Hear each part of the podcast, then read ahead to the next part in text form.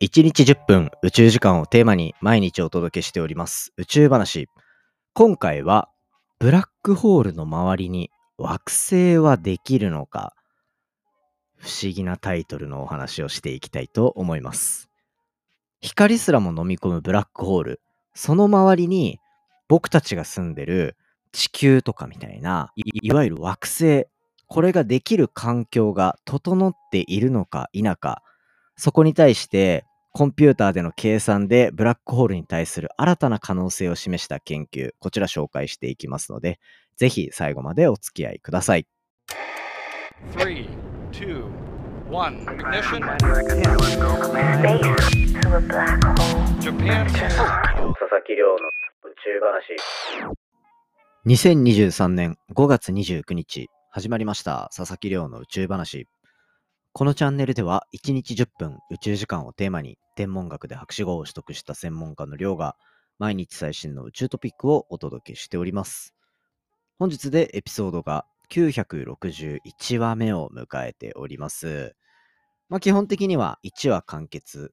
取って出しの無編集でお届けしているこの宇宙話ですね。なんか最近、あ、あれ編集してないんすか？みたいな話をたまにされるので、してないんですよ。あの、してたら毎日配信できないなっていうところだけなんですけど、まあそんな感じで頑張ってぶっつけ本番で毎回毎回頑張っております。そんな中でですね、まあ今回お話ししていこうかなと思っているのは、ブラックホールの周りにも地球っぽいというか惑星ですね。これができるのかどうか、そこを詰めた研究紹介していきたいと思います。みんなブラックホール大好きですからね。なんかここ、前2回とかは、まあ昨日は宇宙ビジネスの話、一昨日は地球を見る話とかだったんですけど、まあその前もブラックホールの話というところで、まあブラックホールみんな好きじゃないですか。僕も結構好きですよ。やっぱりなんか、ロマンがあるというか、非現実的っぽすぎて、ワクワクするというか、ちっちゃい頃本当はないと思ってたしね。あ多分未だに思ってる人結構いると思うんですよ。たまに言われます。え、本当にブラックホールってあるんですか？みたいな。まあ実際は、その、ブラックホール自体をどう見えてるかみたいな、そういう話はやっぱできないんですよ。理由は、ブラックホールっていうのは、光すらも吸い込む重力を持っているエネルギーの高い天体なのでね、難しいんですけど、例えば、ブラックホールって光すらも出てこれないぐらいの重力を持ってる。ってことは、まあ普通に周りに星とかがあっても、どんどん吸い込んじゃうんですよ。その重力の強さによって。まあ重力が強かったら引っ張られるっていう感覚は、なんとなくわかると思うんですね。まあその引っ張られる力とかをまさにこう体現しているというか、それをそのまま表しているのは、やっぱり地球が太陽の周りを回っていたりだとか、まあそういったところです。太陽からの、まあ地球ももちろん重力があって、その重力に引っ張られながら周りを回っているから、まあいい感じの距離感でキープされ続けてるっていうのが地球だったり火星だったりっていうような惑星の姿だったりしますよね。まあそんな中でこうブラックホールっていうのはそこに吸い込まれていく星だったりとか星の材料になるようなガスだったり塵だったりとかそういったところが吸い込まれていく過程でここにはこれぐらいの重力源がないと説明できないぞ。で、このぐらいの重力源だったらこれ光すらも抜け出せない穴っぽくなるんじゃないの？それがブラックホールの定義みたいなところなんですね。定義っていうとちょっと大げさだし、あの、どっかから批判が飛んでくるかもしれないんですけど、まあ定義というよりは、まあそういうふうに考えられていると。まあつまり、ブラックホールの写真撮ったとか、いろんなニュース出てきますけど、実際はブラックホールのそのままの姿が見えているわけではなくて、光すらも飲み込むような重力を持った天体がありそうな周りで起こっていることを僕たちは観測していると。回りくどいですよね。まあでもそういうことなんですよ、実際は。で、それって、どういうところで例えばブラックホールが吸い込んでいってる様子がわかるかとかっていう話をすると、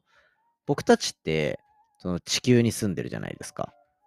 当たり前のことから説明していくんですけど、地球に住んでますよね。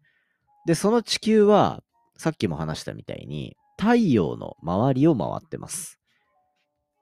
で、その太陽の周りを回ってる惑星たち全体を含めて、これ太陽系って呼んでますよね。で、この、じゃあ太陽系、一体どこにあるか考えたことありますか？太陽系は、これ、天の川銀河と呼ばれる銀河の中にあります。銀河ってみんなが今頭の中で想像したのってどんな形してますか？そこの中には星が数億個、数十億個っていうようなレベルで含まれていて、その星たちは明るく輝きながら一つにまとまってますよね。それはそのままお団子のような状態になっているかっていうとそうではなくて、天の川銀河とか一般的にそういう銀河って言われるもの、特に渦巻き銀河ですね。これはもう名前の通りで、渦を巻いているような形で、何か中心に向かって何かがこう吸い込まれていってるような形が見えると思います。そこの中心にいるのがまさにブラックホールというところで、実際に天の川銀河の中心にも超超超巨大なブラックホールが存在しているんですよね。そのブラックホールに吸い込まれていきながら僕たちは太陽系というものを形成している中に生きている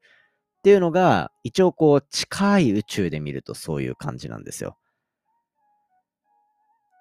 で、じゃあそういうブラックホールが中心にあって周りに星があるっていう状況ってなんとなくイメージできたと思うんですけどちょっと違う視点に立ってみましょう。全くブラックホールから離れて一旦惑星がどうやってできるのか、そういうお話に入っていきたいと思います。惑星がどうやってできるのか。惑星っていうのは、恒星と呼ばれる太陽系でいうとこの太陽ですね。自ら光ってる星の周りを回っている、その岩石だったりガスとかでできた塊のことを、まあ、惑星と呼んでますね。地球、火星、木星、土星、海洋星。まあそこら辺は全部惑星っていうふうに分類されてます。これがどうやってできていくのか。宇宙空間は実は真空ではなくて、どっちかっていうと意外と物があるっていう感じで、塵とかガスとか、そういったものが結構いろんなとこにあるんですよ。で、しかもその中でも宇宙空間のある一部に、こう、塵とかガスとかが密集するような領域っていうのが存在するんですね。で、これがたくさん集まると何が起こるかっていうと、それぞれの塵とかガスとかっていうのが、ちょっとずつちょっとずつくっついていくんですよ。ね。この、そういった場所の中ではどんどんくっついていく。で、その固まっていったものが巨大になっている、そこが星になるんですよね。太陽みたいな星っていうのは、その塵とかガスとかがたくさんある状態の中で、まずその材料をたくさん使って、巨大な物体を作っていくと。塊をね。で、そうすると、ある大きさに達すると、重力がものすごく強くなるので、その作用で、中心で核融合が起こる。塊の中心で核融合が発生します。この核融合が、まさに太陽が光っている、その輝きのエネルギー源になるんですよね。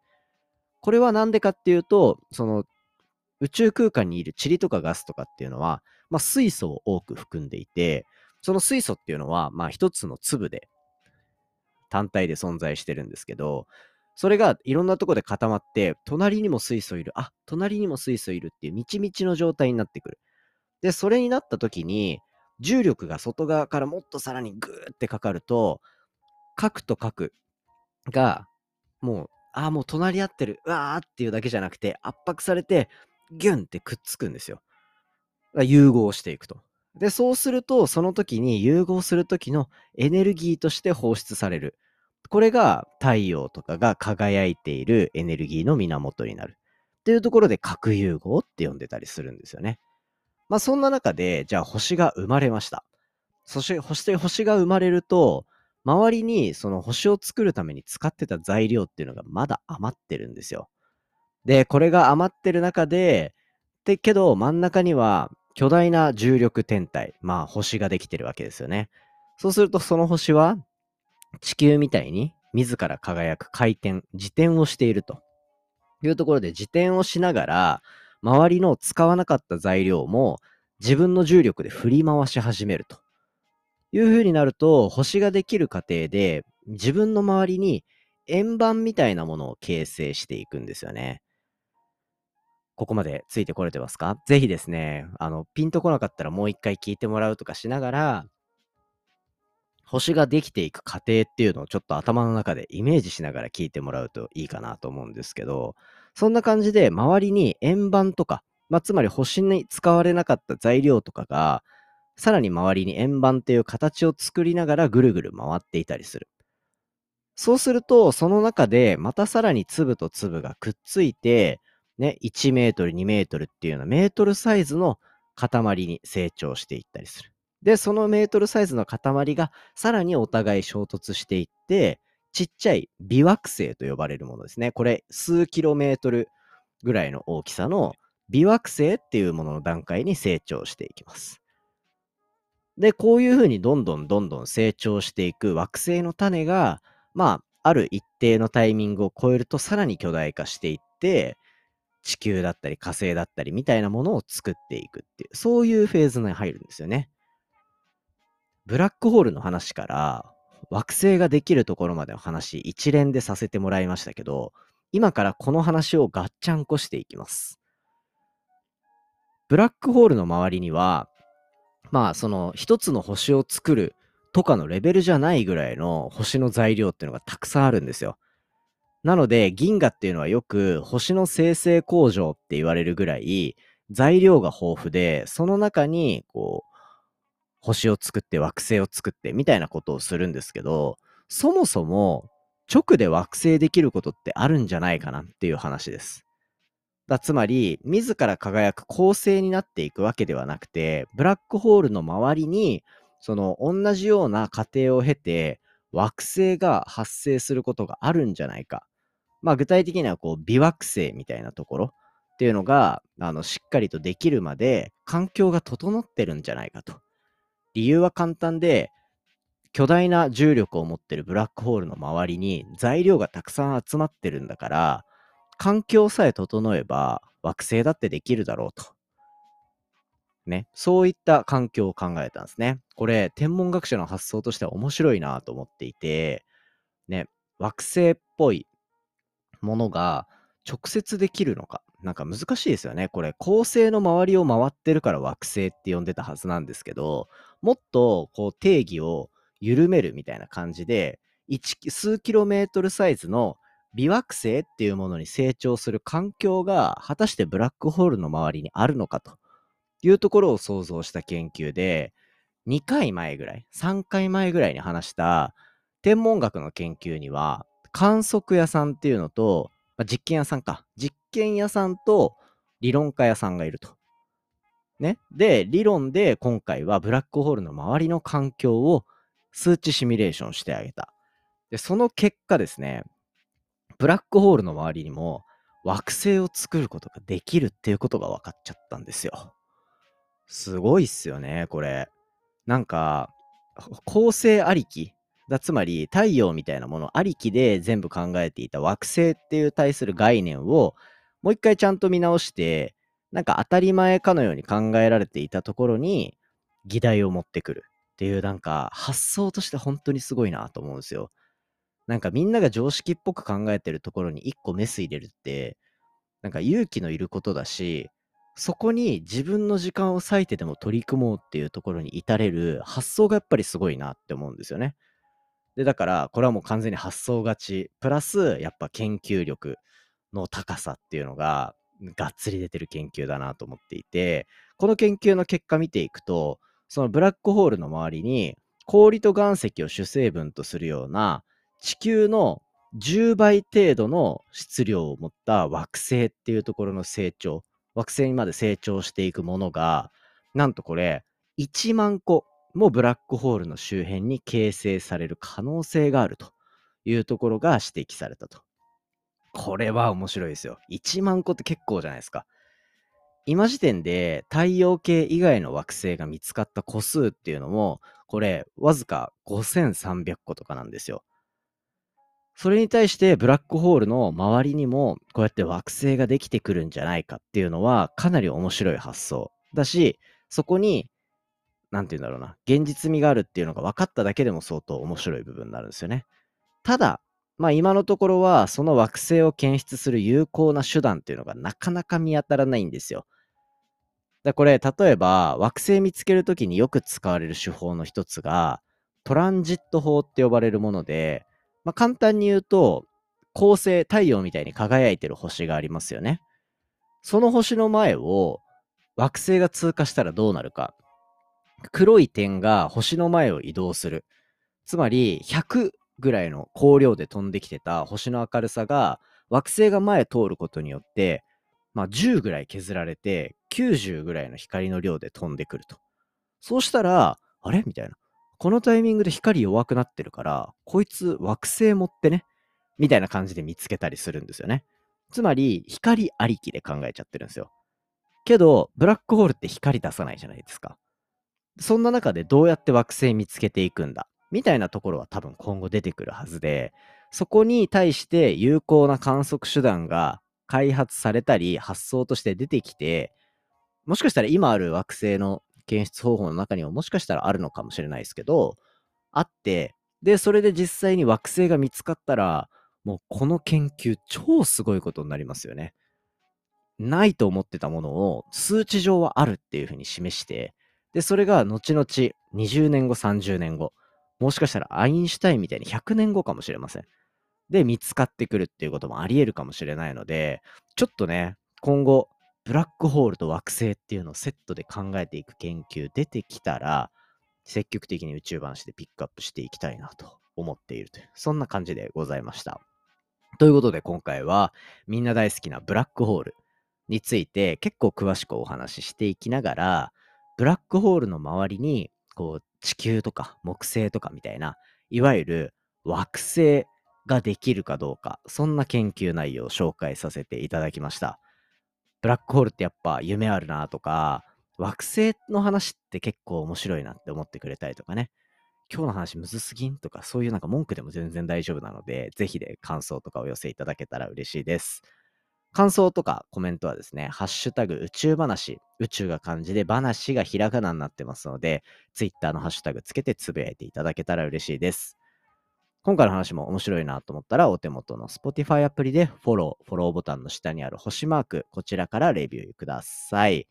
ということで、最近レビューもたくさん溜まってきて、リスナーのみんなの温かい気持ちを感じてる今日この頃ですが、これからもね、ガンガン頑張って、もうあとちょっと、1ヶ月ちょっとで1000話なんで、みんなでガンガン盛り上げてくれたら嬉しいです。よろしくお願いいたします。それではまた明日お会いしましょう。1週間頑張っていきましょう。さようなら。